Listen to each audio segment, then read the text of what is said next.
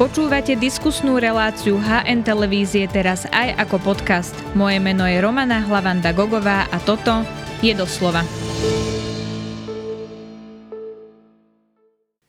Štyri strany majú istotu parlamentu a drvivá väčšina sa pohybuje na hranici zvoliteľnosti. Prečo majú stredopravé strany problém a je ich volič náročnejší na presvedčenie? To sa budem pýtať sociológa a šéfa agentúry Focus Martina Slosiarika. Vítajte v relácii doslova. Ďakujem za pozvanie. Dobrý deň. Pán Slosiarik, tak vy ste merali volické nálady, alebo teda priazeň k stranám od 24. mája po 31. Mm. maj. Čo v tom prieskume je najzaujímavejšie oproti tomu aprílovému prieskumu, ktorý bol? Mm-hmm. No, pre mňa možno to najzaujímavejšie je práve vlastne pod tou 5-percentnou hranicou zvoliteľnosti. Tam vyššie sa to vlastne až tak zásadne nemenilo, ale Vidno tam jeden zaujímavý trend a to je trend, ktorý sa týka vlastne Slovenskej národnej strany, ktorá naozaj po dlhom čase sa v našich prieskumoch priblížila vlastne tej 5-percentnej hranici, namerali sme jej 4,7%. A tam sa dá teda vysloviť hypotéza, že to rozhodnutie Andrea Danka o spájaní takých tých uh, ultrakonzervatívnych a extrémnych nejakých nacionalistických a nacionálnych síl pravdepodobne SNS prináša ovocie v zmysle uh, vyšších, vyšších preferencií. Hej. Mm-hmm. To, to znamená, že pravdepodobne sa mu darí vlastne nejakým spôsobom spájať relatívne možno malé, ale mobilizované prostredia okolo takýchto ľudí, mm-hmm. ako je Taraba, Šimkovičová a, a, a iní, uh, Hulia, pán Hulia, ktorí sa jednoducho v tomto prostredí pohybujú a zdá sa, že teda um, to, to naozaj možno cez niekoľko tisíc hlasov jednoducho prispieval mm-hmm. tomu, že, že tá SNS sa približuje teda k tej 5-percentnej hranici. V apríli ste namerali 4, ja som sa presne na SNS chcela opýtať, takže to, čo hovoríte, je, že tými jednotlivými ľuďmi, ktorých prizývajú na tú kandidátku, postupne zbier, zbierajú doslova voliča za voličom? E, zdá sa, podľa môjho názoru je to tak, že zbierajú, nie je to, že jeden za jedným, ale sú to také z môjho pohľadu, že relatívne možno naozaj, že homogénne prostredia, ktoré sú veľmi dobre uh, osloviteľné, napríklad prostredníctvom sociálnych sietí, však keď si pozrieme, povedzme, uh, nejaké štatistiky, štatistiky, ktoré sa týkajú práve popularity rôznych príspevkov na sociálnych sieťach, tak tam pán Taraba naozaj obsadzuje vrchné priečky týchto, týchto rebríčkov. Je to aj v prípade niektorých iných takýchto verejne činných alebo známych osôb. Takže aj tá informácia, že sa teda idú na kandidátku SNS a že idú vlastne uh, takýmto spôsobom do volieb. Osobne si myslím, že sa relatívne rýchlo rozšírila a že tí voliči sú dnes relatívne zorientovaní v tom, čo sa, čo sa deje. Okrem toho som si všimol aj tento víkend, keďže som uh, trocha potreboval prejsť po, Slovensku, že uh, je stále relatívne silná komunikácia zo strany SNS uh, práve uh, skrz vlastne nejaká, nejaké spájania, spájania síl a sú tam vlastne už prezentované tie nové tváre. To znamená, že SNS mm-hmm. tohto hľadiska ako keby nič neponecháva na náhodu a naozaj silne ten svoj zámer komunikuje. Áno, informujú o tom aj o tom aj billboardy. Takže SNS a Andrej Danko budú ešte rásť? Nedá sa to vylúčiť. Minimálne dnes, keď zoberieme do úvahy vlastne štatistickú chybu prieskumu, uh-huh. tak už dnes by sme mohli povedať, že sú možno na úrovni vlastne 5%. To sa z toho prieskumu uh, nedá presne určiť. Tá 5% hranica je vždy z hľadiska tej štatistiky vlastne nie je až tak zaujímavá, lebo ak sa pozriem na výsledky uh, toho posledného prieskumu, tak uh, tie výsledky vlastne SNS sa s 95% pravdepodobnosťou pohybujú niekde v intervale 3770. Hej, to znamená, že naozaj je to už aj výrazne cez tú 5% hranicu. A, a nakoniec ukážu to až voľby. Keď, no, či, či to dokážu prekonať, kľudne sa môžu uh, v tých prieskumoch pohybovať dlhodobo, povedzme, aj pod hranicou zvoliteľnosti alebo tesne nad hranicou zvoliteľnosti.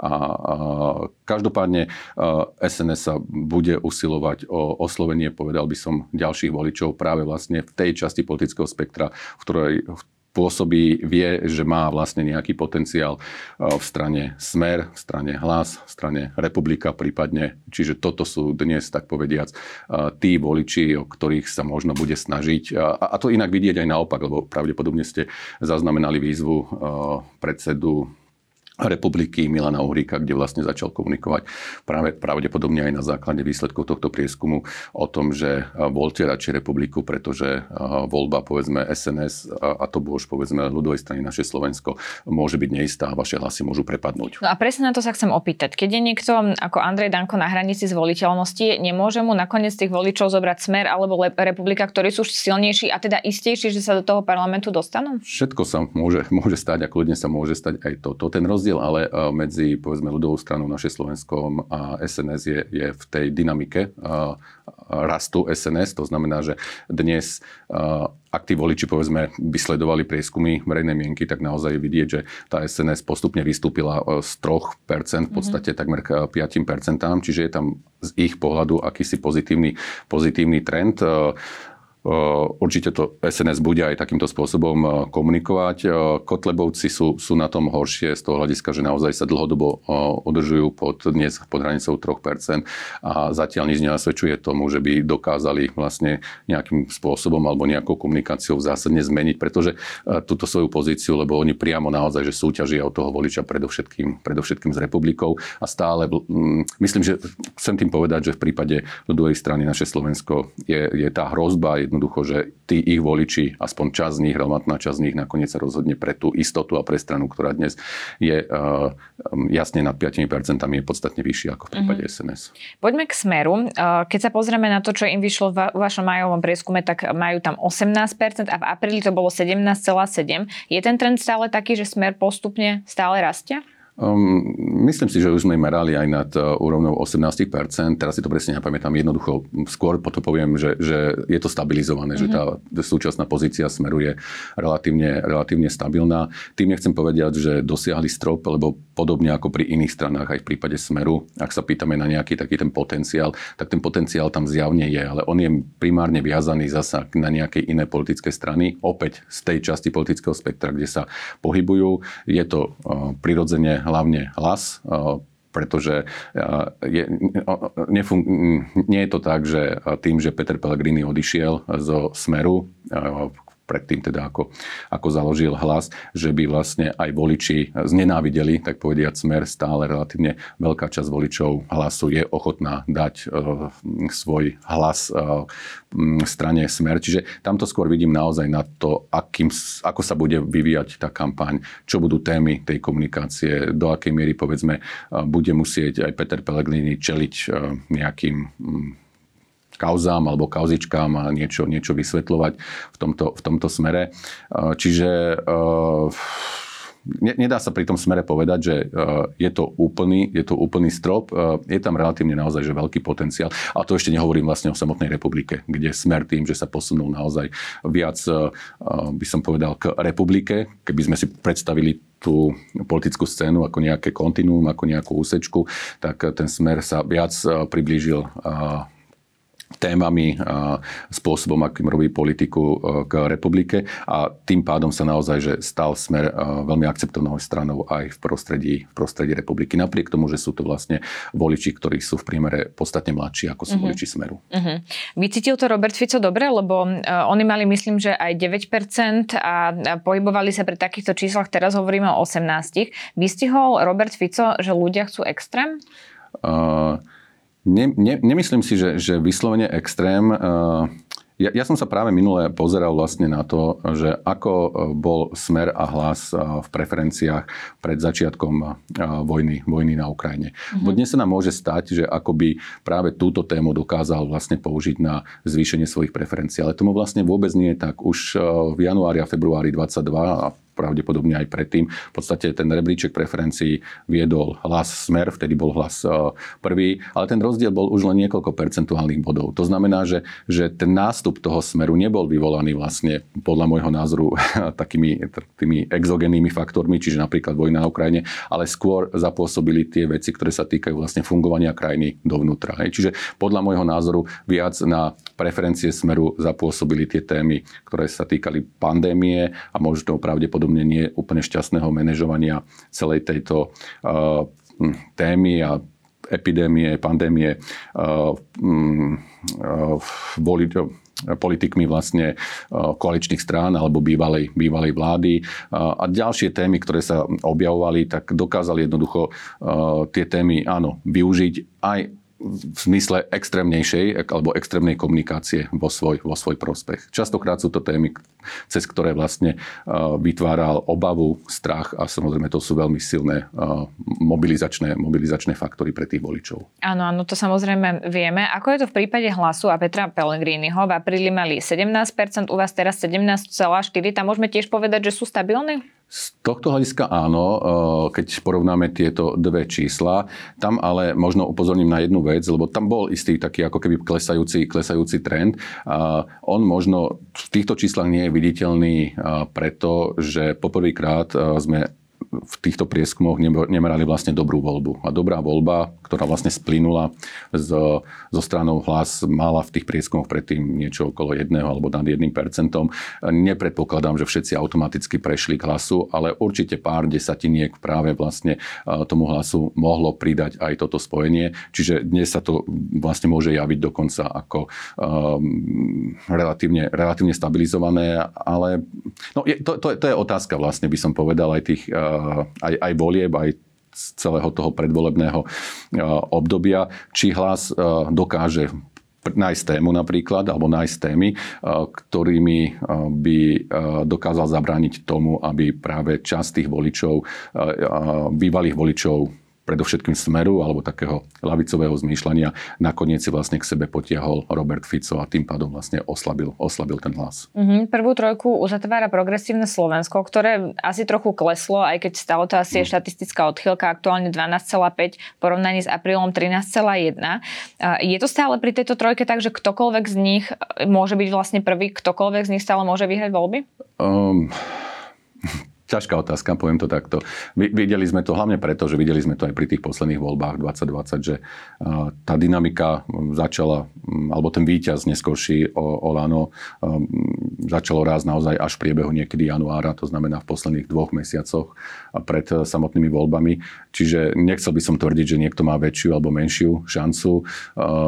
Jasné, aj progresívne Slovensko má nejaký možno rezervoár ďalších hlasov, ktoré ak sú, tak idú predovšetkým z tej stredopravej časti politického spektra primárne, a to sme videli, že súťažia o veľmi podobného voliča so Slobodou alebo so Saskou, so Slobodou a Solidaritou. Mm-hmm. Tam dokonca dá sa povedať, že e, do istej miery fungovala ako keby priama úmera v tom zmysle, že keď Saska padala, tak progresívne Slovensko rástlo. Zaujímavé možno na tých číslach je, že e, neprelongoval sa nejakým spôsobom ako keby rastol PSK, čiže e, ako keby Nechcem naozaj, že z jedného prieskumu nechcem robiť veľké, veľké závery, ale je, je zaujímavé, že vlastne napriek tomu, že pravdepodobne Saska nemala úplne najšťastnejší mesiac aj e, skrz vlastne tej kauzy, ktorá sa týkala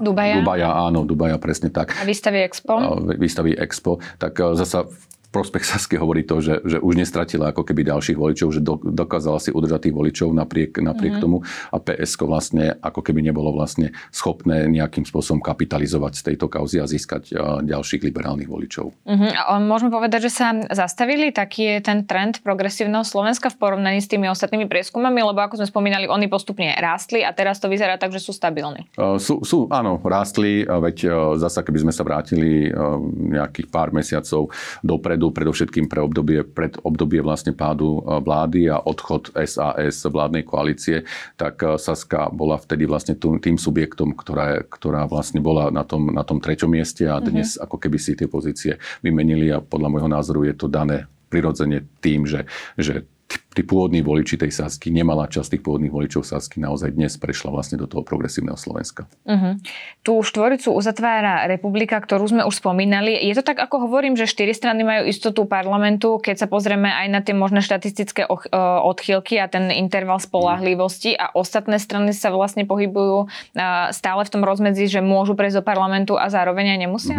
Uh-huh. Uh, Áno, keby som teda mal odpovedať na to, že ktoré strany majú tak povediac istotu toho parlamentu, aj keď vždy je to neisté istým spôsobom, lebo to, to je, je o tom, že môže prísť nejaká kauza, ja si tú kauzu dnes neviem predstaviť, ale niečo, čo tak povediac ľudovo povedané zareže tú stranu a, a mm-hmm. predovšetkým možno lídra. Ono je to o tom, že či tá strana je výrazne, výrazne že lídersky orientovaná, čo v prípade, povedzme, osobne si myslím, Smeru a Hlasu veľmi silne platí, možno menej v prípade PSK, ktoré nie je až tak možné fixované na, na, toho, na toho lídra. Aj v prípade republiky myslím, že je viacero uh, predstaviteľov tejto, tejto strany, na ktorých je rozložená, rozložená viac tá pozornosť. Čiže, uh, ale aby som sa vrátil teda mm-hmm. naspäť k tej otázke, tak uh, áno, sú to podľa mňa dnes tieto štyri strany, ktoré majú, zdá sa, takú istotu uh, dosiahnutia tej, tej minimálne 5-percentnej hranice vo voľbách. Zároveň si myslím, že a dáta to ukazujú, že vo všeobecnosti strany od stredu doľava, alebo potom vlastne práve také extrémistické strany alebo extrémne strany v tej pravicovej časti politického spektra majú vyššiu mieru um, pevnosti volebného rozhodnutia. To znamená, že tí voliči častejšie deklarujú, že svoje, e, svoj, e, svoje rozhodnutie už nebudú meniť. Tá taká volatilita, ako to my voláme, to znamená premenlivosť toho volebného správania, mm-hmm. je podstatne uh, typickejší, aj, typickejší znak alebo typickejšia charakteristika tej stredopravej časti politického, politického spektra. Hej, vrátanie progresívneho Slovenska práve preto, že uh, aj časť tých voličov progresívneho Slovenska dnes ešte nie je pevne ukotvená, aby som povedal, v tej, tej strane. A, a viem si predstaviť, e, že, že čas z nich sa napríklad môže nakoniec vrátiť e, k Saske, ale samozrejme Saska hej, musí dať dôvod k tomu, aby sa, aby sa k nej vrátili. Ale aj ak by aj k takémuto odlivu došlo, tak nepredpokladám, že by bol taký mohutný, že by to progresívne Slovensko potiahlo jednoducho až tak nízko, že by sa mm-hmm. do mhm. parlamentu nedostali. Ja ostanem ešte pri tej republike. Podarilo sa im zbaviť tej nálepky, ktorú si niesli ešte od LSNS a Mariana Kotlebu, lebo tam ostali tí ľudia, e, Marian Kotleba teda vieme, že mm-hmm. aké mal problémy aj súdne a podobne, čiže republike sa podarilo zbaviť tejto nálepky, my sme si dali obleky, to bola mladická nerozvážnosť, my sme už štandardná strana? Podarilo sa aj minimálne zbaviť tej fašistickej nálepky, to mm, Vidíme to povedzme aj vo väčšine prípadov v diskusiách s bežnými voličmi, ktorí skôr za ten extrém označujú vlastne tých kotlebovcov než republiku. Je to ale dané vlastne aj legitimizáciou republiky práve povedzme stranou Smer a vlastne nevylúčovaním spolupráce s touto, s touto stranou. Zároveň v podstate aj republika ako keby do istej miery opustila takéto témy, nehlási sa k ním, nechce využívať príležitosti či už SMP alebo vzniku slovenského štátu na to, aby s ňou boli vlastne tieto udalosti spájané a skôr sa snaží v podstate komunikovať tematicky, hej, že napríklad prostredníctvom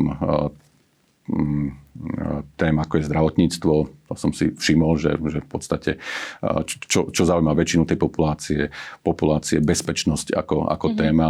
A, a dokonca mm, som, som práve nedávno zaznamenal takú komunikáciu, ktorá je v podstate orientovaná na, na, na to, čo dnes eh, pociťuje ako veľký problém naozaj značná časť populácie a to je, že ako keby v tej spoločnosti bol, eh, bol, bol nejaký bordel, nejaký chaos eh, a, a, a je tu vlastne dopyt po, po tom tzv. poriadku a vidíme to aj v číslach, aj dátach, že keď sa pýtame na, na to, že čo by ľudia preferovali, povedzme, že či uh, nejakého um, silného auto autoritatívneho alebo autokratického lídra, ktorý tu bude vládnuť pevnou rukou, tak vidíme vlastne v čase, že ako keby dopyt po, po tomto rastie. Zároveň vlastne napriek tomu, že tí rovnakí ľudia zároveň oceňujú v podstate, že demokracia je najlepšou formou vlády. Čiže ako keby to bolo vlastne v rozpore, ako keby sme to mali nejakú kognitívnu haváriu, ale to je vlastne dôsledok toho, že tí ľudia chcú, aby tu prišiel vlastne nejaký, nejaký líder, nejak nejaká silná osobnosť, ktorá by v tej krajine, ktorú vnímajú ako v chaose, urobila, urobila nejaký poriadok. A práve vlastne potom na tieto narratívy poriadku, um, chaosu, naopak teda poriadku, um, naskakujú aj politické strany a odkazujú vlastne na ne vo svojich kampaniach. Uh-huh. To je taký paradox, že takto to ľudia vnímajú, že na jednej strane si chcú chrániť demokratické slobody a na druhej strane chcú silného lídra. Uh-huh. Čím si vysvetľujete, že to tak je? Prečo sme v tomto bode? Uh, je to dané aj tým, že ako je možno na Slovensku Slovensku, a prieskumy to zase ukazujú, vnímaná možno demokracia, keď sa ho snažíme troška rozobrať na drobnejšie. Ten, samozrejme ten, ten termín demokracia má, má nejaký obsah a obsahuje vo sebe občianske, politické alebo sociálne práva. A, a, a my dlhodobo vlastne aj v tých prieskumoch registrujeme to, že ako keby tie sociálne práva mali, uh, mali um, dominanciu alebo mali väčšiu váhu v tom vnímaní toho, čo je, čo je tá demokracia. Tým chcem povedať, že, že väčší dôraz kladieme na to, aby sa ten štát, ja neviem, postaral, aby tu bola povedzme nejaká silná sociálna sieť, princípy, povedal by som, skôr, skôr rovnosti, keď to mhm. tak poviem, vlastne v tom aj ekonomickom slova zmysle, než, než tej slobody a osobnej, oso, osobnej zodpovednosti. Stále vlastne v tých prieskumoch, keď sa napríklad pýtame otázku typu, že či v zmysle, že, že či ten majetok tej spoločnosti by mal byť eh, rozdelený rovnomernejšie, či by bohatí mali vlastne prispievať k tým, tým menej bohatým, tak tu existuje tej spoločnosti stále vlastne silný dopyt po, po, po, po niečom takomto. Čiže po, po, nehovorím, že priamo po egalitárstve, ale určite po uh, relatívne vysokej miere uh, redistribúcie, mm-hmm. redistribu, redistribúcie tých zdrojov v spoločnosti. Mm-hmm, to je zaujímavé. Posuňme sa na ďalšiu stranu a to je Sme rodina, ktorá v apríli mala 6,1. Oni mm-hmm. teda klesli lebo predtým oni boli tak stabilne okolo 7%. Mm-hmm. A teraz ste im namerali 6,6%. Vieme, že Boris Kolár mal e, niekoľko kauz, alebo mm-hmm. musel vysvetľovať aj nejaké vzťahy so svojou partnerkou, s ktorou sa začal súdiť, ale aj napríklad zahraničné cesty, mm-hmm. ktoré teda myslím Robert Fico označoval za dovolenky. Toto mu spôsobilo to, že oni nakoniec klesli? Um, Priznám sa, že až tak silne nesledujem bulvár a skôr ma upozornili teda kolegovia na to, že tá kauza tam bola mm-hmm. a mhm. naozaj je možné, že to môže byť jedno z vysvetlení práve preto, že v štruktúre povedzme tých voličov uh, sme rodina majú relatívne väčšie zastúpenie ženy, povedzme ženy v strednom veku. Čím, čím nechcem povedať, že všetky, všetky sledujú, sledujú povedzme len tento typ mass médií alebo, alebo nejakej komunikácie. Jasné, ale, ale sa nabúra ten obraz, ale že mohol aj sa nabúrať keď presne veľa tak. detí, tak sa o ne vie postarať. Áno, lebo ten obraz je relatívne silný hej, v tej časti populácie, ktorá naozaj deklaruje, že eh, je pripravená alebo je pre nich priateľné voliť sme rodina, je ten obraz toho, že má síce veľa detí, ale o všetky sa postará a je to vlastne ten starostlivý otec, čo je vlastne ako keby eh, v, úplne v súlade povedzme aj s nejakým kvázi že konzervatívnym videním eh, a dôležitosti rodiny, akokoľvek paradoxne to môže, môže, môže znieť, tak ten mohol byť týmto jednoznačne narušený. Ono, sme rodina vôbec patrí vlastne k elektorátom, ktoré sa medzi dvomi po sebe idúcimi voľbami najviac ako keby obmení. Hej? To znamená, že naozaj že je relatívne nestabilný. Voliči prichádzajú, voliči, voliči odchádzajú. Častejšie sú voličkami teda ženy. A, a, dnes ešte, keď si tak spomínam vlastne na dáta, eh, keď som, keď som im eh, videl a analyzoval, tak je úplne jasné, že eh, do istej miery sa sme rodina práve musí obávať podľa môjho názoru hlasu a Petra Pellegriniho, mm-hmm. pretože práve prirodzene Peter Pellegrini sa snaží prichádzať s tými sociálnymi témami, ktoré sú vlastné aj Borisovi Kolárovi, Milanovi Krajniakovi, ako práve bývalému ministrovi Uh, takže sociálnych vecí a, rezortu sociálnych vecí a rodiny. Ano. Čiže oni tu budú uh, aj do tých volieb v podstate súťažiť od toho voliča. Uh-huh. Môže to byť teda aj tá zahraničná cesta, prečo Borisovi Kolárovi predtým nevychádzali tie percentá, alebo pri stranách ako napríklad Smer alebo Hlas sme videli, že takéto drobné kauzy niekto na niečo mhm. poukázal, uh-huh. nepohlo uh-huh. s ich voličstvom. Pri rodina je to ako? Uh, ale tá zahraničná cesta, pokiaľ si pamätám, tak to bola téma mája alebo začiatku mája. Teraz presne neviem a vidíme, že vlastne uh, tam tie preferencie neklesli, skôr sa udržali na rovnaké mm. úrovni. Čiže myslím si, že toto ako také, že nespôsobilo nejakú, ne, ne, ne, nejakú povedám by som, že, že dieru do toho elektorátu, cez ktorú by teraz vlastne tí voliči pretekali k nejakej, k nejakej inej strane. Mám mm. pocit, že ten obraz, pre ten obraz Borisa Kolára je, je, podstatne, je podstatne horšie, ak sú to témy takéhoto rodiny, rodiny starostlivosti, starostlivosti áno, a mhm. podobne. Ako je na tom KDH, lebo teda v apríli mali 6%, teraz 5,6%, to je ten májový prieskum. A ja sa na to pýtam aj kvôli tomu, že oni sú stále teda na hranici zvoliteľnosti, teraz oznámili, že sa k ním opäť vracia teda František Mikloško.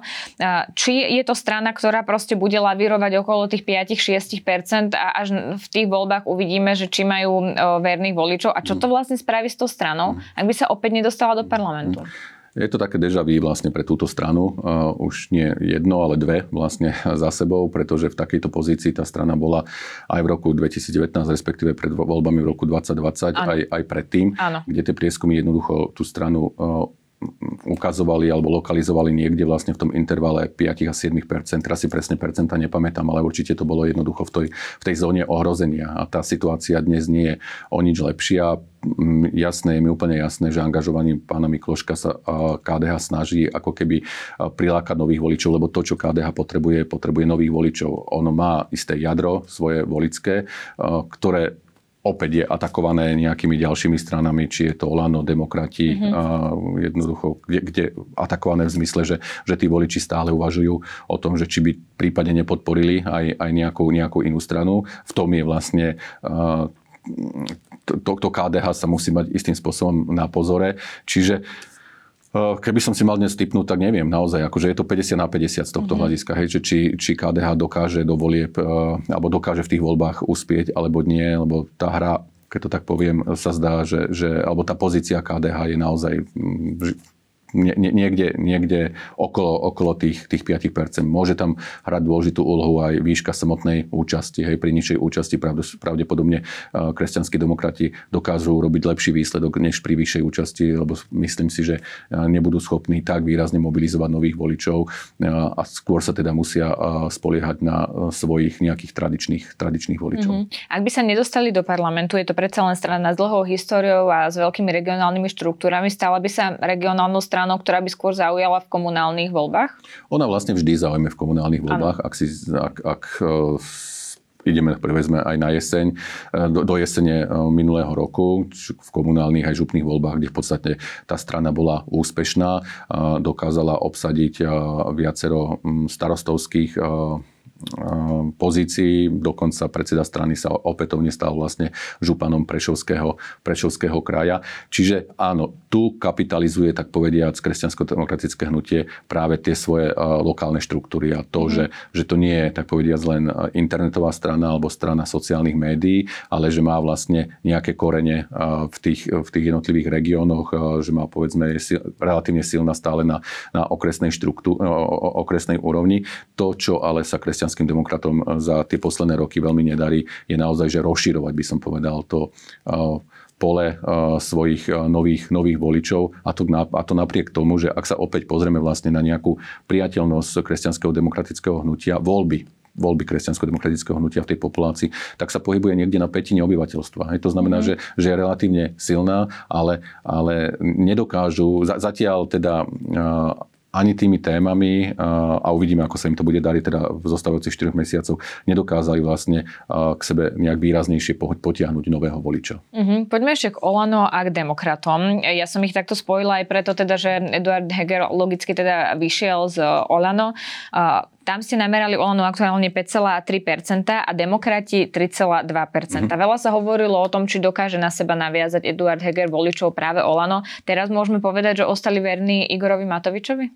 Čas z nich, lebo však Olano jasné, že kleslo. kleslo áno. Predtým sme ich merali štandardne o čosi, o čosi vyššie, čiže časť tých voličov demokratov sú práve bývalí voliči Olano, ale to, k čomu došlo, a bolo to vlastne len veľmi krátkodobé, prvýkrát, keď sa vlastne demokrati objavili na politickej scéne, tak v tom našom prvom prieskume dokázali, myslím, že získať práve rovných, že 5-0 a Olano bolo vlastne pod 5%, niekde na úrovni 4-4, nepamätám si to, ale určite pod 5%, ale to, toto trvalo vlastne tak tak, taký ten veľmi rýchly, rýchly náraz a nástup demokratov naozaj trval len približne mesiac a potom, ako sa Igor Matovič viac, tak povediac, spustil do demokratov aj ako do svojho politického súpera, tak sa mu podarilo vlastne tento pomer zvrátiť. Hej, že on je dnes vlastne úplne že, že opačný, ako bol na začiatku, keď sa demokrati, keď, keď demokrati, demokrati vznikli. Áno, keď hovoril, že je to priateľské rozdelenie, nikdy na seba nebudú útočiť. Teraz je to vlastne klasický Igor Matovič, ano. opozičný politik. Áno, opozičný politik, ktorý v podstate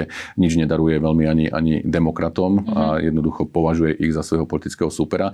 Na druhej strane treba zabudnúť aj na to, že Igor Matovič je dnes veľmi uh, kampaňovo aktívny, keď to tak poviem, uh, chodí naozaj po mestách, nemá problém uh, s osobným kontaktom s voličom, čo je podľa môjho názoru že veľmi dôležité mm-hmm. v, samotnej, v samotnej kampani. Dokonca dokáže, tak povediať, možno aj v tých diskusiách ustrážiť nejak ten svoj temperament, mm-hmm. mám pocit, a vystupuje racionálne, teda nejde, by som povedal, do, do nejakých uh, vývrtiek. Do nejakých, vie ustať kritiku. Áno, vie, vie, vie ustať kritiku, presne. Ďakujem za, za pomoc. A to je, to je podľa mňa potom aj dôsledok toho, že si vylepšuje ten svoj celkový imič, ktorý mm-hmm. povedzme v tej celej populácii nie je veľmi dobrý, ale v tej časti populácie, ktorá stále v podstate toho Igora Matoviča uh, má ako akceptovateľného politika, ako dôveryhodného politika, tak tam vlastne on uh, v tej časti populácie, ktorá sa stále dnes pohybuje niekde na úrovni úrovni 10%, tak dokáže tak povedať, povedať na, načrieť. Uh-huh. A mm, v podstate veľmi by som sa nečudoval, keby dokázal vlastne smerom k voľbám ešte čosi, čosi získať. Práve vďaka tej svojej politickej práci vlastne v tom, v tom teréne. Uh-huh. Ubližuje demokratom to, že sú málo čitateľní? Možno je to len moje hodnotenie, kľudne to uh, potom rozporujte. A to hovorím preto, lebo napríklad Igor Matovič hovoril, že sú liberáli, oni to nejakým spôsobom nekomentovali, chceli sa spájať s KDH, čím by vlastne jasne povedali, že sú konzer- alebo skôr konzervatívni konzervatívna strana. Teraz sa spojili s Luciou Duriž Nikolsonovou, ktorá je považovaná za liberálku, aj s jej politickou minulosťou, ktorá mm. bola v pravicovej strane, teraz má stranu, ktorá je skôr teda lavicová, mm. aspoň na to tak komentuje. Čiže e, je to ako keby taký mix a guláš toho, čo všetko tí demokrati môžu ponúknuť. Ja si myslím, že možno, možno až mm, sa, sa trocha v tomto prípade ako keby preceňuje to, že jediným alebo jedným z najdôležitejších bodov rozhodovania toho respondenta, respondenta alebo voliča, mm-hmm. aj, aj v prieskumoch teda, ale, ale aj v tých voľbách, ako by bola vlastne len nejaká pozícia napríklad v kultúrno-etických otázkach, alebo vlastne zaradenie alebo seba zaradenie toho voliča na nejakej škále konzervatívneho a liberálneho vlastne videnia a vnímania toho sveta. Ja si myslím, že skôr je to o komunikácii, o nastavení vlastne to, toho, že e, čo ja vlastne chcem tomu voličovi povedať. Skúsim to vysvetliť. Je, je dnes politici aj s tou témou spájania častokrát vlastne narábajú tak, že to si volič praje alebo to si volič nepraje. Myslím si, že ale že takýmto spôsobom to nefunguje pri spájaní. Jednoducho, ak sa chcem spájať a ak teda dosiahnem nejakú zhodu, čo je problémom v tomto prípade, že jednoducho tá zhoda tam nie je, tak dokážem tomu voličovi vlastne relatívne efektívne odkomunikovať benefity, povedzme, takéhoto spojenia. A prirodzene nebudem ho zakladať na tom, že je niekto liberál a je niekto konzervatívec alebo je niekto, neviem, národne orientovaný. I keď aj toto môžem v komunikácii využiť. Však ak si zoberieme eh, SDK, to tiež nebola strana, ktorá by bola eh, eh, hodnotovo, by som povedal, len v jednej časti toho politického spektra, ale to vlastne nehralo tú rozhodujúcu úlohu. To, čo je vlastne problémom, by som povedal, som sa dostal nejak prirodzene k tomu, k tomu spájaniu, je, že uh, nie je tu zhoda. Jednoducho nie je tu zhoda viacerých subjektov na, na, na spájaní a skôr sa teda hľadajú uh, rozdiely ako, ako povedzme nejaký, nejaký spoločný uh, záujem. Uh, určite budú porazení tohto celého nedá sa predpokladať, že všetci prelezú 5% hranicou. Náhoda by to mohla zariadiť, ale mám pocit, že, že takto, takto to hm, akože pravdepodobne nebude fungovať. Som veľmi zvedavý. Máme skúsenosti z volieb, ktoré ukazujú, že takto to fungovať nebude. Áno, a som veľmi zvedavý teda aj na základe týchto posledných prieskumov, ktoré ešte povedzme budú publikované, či dojde predsa len, lebo čas sa kráti na, na akékoľvek takéto rozhodnutie, tak či dokážu povedzme niektorí politici nastaviť aj tú hm, komunikáciu voči voličom voličom proaktívne a nie len mm. pasívne v zmysle, že teda teraz, konečne teraz my ideme počúvať toho voliča, čo nám hovorí. On nám hovorí, že však uh, nespájajte sa. Však akože po dvoch mesiacoch intenzívnej indoktrinácie tým, že uh, ten volič sa nemá spájať, tak pravdepodobne aj v tých prieskumoch povie, že teda akože nespájajte sa. Nespájajte sa, lebo to počúva už dlhé týždne. Ano. Mám ešte úplne záverečnú otázku. Uh, Môže sa, to, môže sa stať, že prepadne ešte viac historických hlasov voličov, ako sme to videli v predchádzajúcich voľbách, keď vidíme, koľko strán má problém s tým, že nemusí preliesť do parlamentu? Opäť, keď som hovoril o tej náhode, tak náhoda to môže kľudne, kľudne zariadiť, mm-hmm. že jednoducho, že, že, to, že to môže byť tá štvrtina eh, hlasov, alebo si sa to môže jednoducho priblížiť naozaj k eh, nejakým 30%. To, to dnes je veľmi ťažké povedať a na to ne, neodpovedie ani, ani tie prieskumy. He, lebo prieskum nedokáže viac, viac menej nič povedať o tom, eh, či tá strana prelezie alebo neprelezie, ak sa pohybuje naozaj v tom, v tom intervale vlastne 3, 3 až, až 7, 7%. To je možná štatistická, štatistická chyba. Jasné, pozeráte sa na nejak, nejakú, nejakú dynamiku hej, tých preferencií, áno, a ak vidíte, že tá dynamika naozaj, že, že rastie, ak sa tá strana posilňuje, tak tam je väčšia pravdepodobnosť, že uh, to, že to momentum dokáže povedzme práve dosiahnuť v tých voľbách a, a dokáže tú, tú 5% hranicu prejsť. Ale... No to vždy záleží asi od toho, že kto dokáže mobilizovať a ktorí voliči ostanú sedieť doma, lebo budú na nič no, napríklad nahnevaní alebo sklamaní. Môže byť, nie? čiže uh, áno, to znamená, že uh, rozhodovať sa podľa môjho názoru bude v septembri, naozaj, mm-hmm. že to bude tá intenzívna kampaň. To bude aj čas, povedzme, takých tých uh, televíznych nielen duelov, ale práve vlastne, kde tí voliči budú môcť vidieť možno aj retorickú kompetenciu jednotlivých politikov. A to je veľmi dôležité, pretože to ich môže presvedčiť alebo utvrdiť v tom ich názore a jednoducho niektorí z tých politikov môžu na tom stratiť. No a ďalšia vec, ktorá sa jednoducho deje a bola aj v minulosti, je, že časť tých voličov začne vlastne istým spôsobom kalkulovať a začne premýšľať nad tým, že budem zachraňovať túto stranu a, a tým pádom, že bude zachraňovať tamtú stranu, tak je možné, že vlastne potiahne za nohú stranu, ktorú chceli do, dovtedy, do, teda dole, do, ktorú chceli dovtedy voliť. Mm-hmm. Podľa mňa presne to sa stalo progresívnemu Slovensku a, a spolu ako koalícii v tých posledných voľbách, kedy čas voličov práve uh, zachraňovala povedzme túto stranu a tým pádom uh, sa uh, iné strany nedostali jednoducho do toho parlamentu. Pekne to bolo vidieť napríklad na exit polových dátach, kde práve v prípade uh, časti vlastne uh, voličov kresťansko-demokratického hnutia. Neviem, či som to teraz povedal správne, ešte raz sa opravím. Čas voličov ako keby uh, zachraňovala kresťansko-demokratické hnutie a nevolila progresívne Slovensko. Aj keď sa vám to môže stať, zdať, že, že mm-hmm. však akože liberál, pro, progresívci a konzervatívci, ale ak si spomeniete, tam jednoducho bola podpísaná aj tá, tá dohoda o vzájomnom neútočení áno, medzi, áno. medzi pánom, uh, uh, medzi týmito dvoma stranami. A chcel som povedať, že v tom exit pole bolo potom pekne vidieť, že, že značná časť, myslím, že bola to okolo desatina voličov KDH, uviedla ako svoj dôvod voľby kresťansko-demokratického hnutia práve to, že nechceli, aby prepadlo, aby, mm-hmm. aby, aby, aby, prepadl, prepadol ten, ten hlas. Hej. Čiže, čiže to sú také ťažko uh, kalkulovateľné uh, veci, ktoré ale nakoniec môžu práve ovplyvniť tie voľby, pretože tie strany mnohé sa budú pohybovať práve v okolí tých 5%. A ešte len ideme do kampane, tak uvidíme, aká bude a aká bude veľmi konfrontačná, aj to potom chybe preferenciami. Ďakujem veľmi pekne, že ste si na nás našli čas. To bol šéf agentúry Focus Martin Slosiarik. Ďakujem za pozvanie, pekný deň.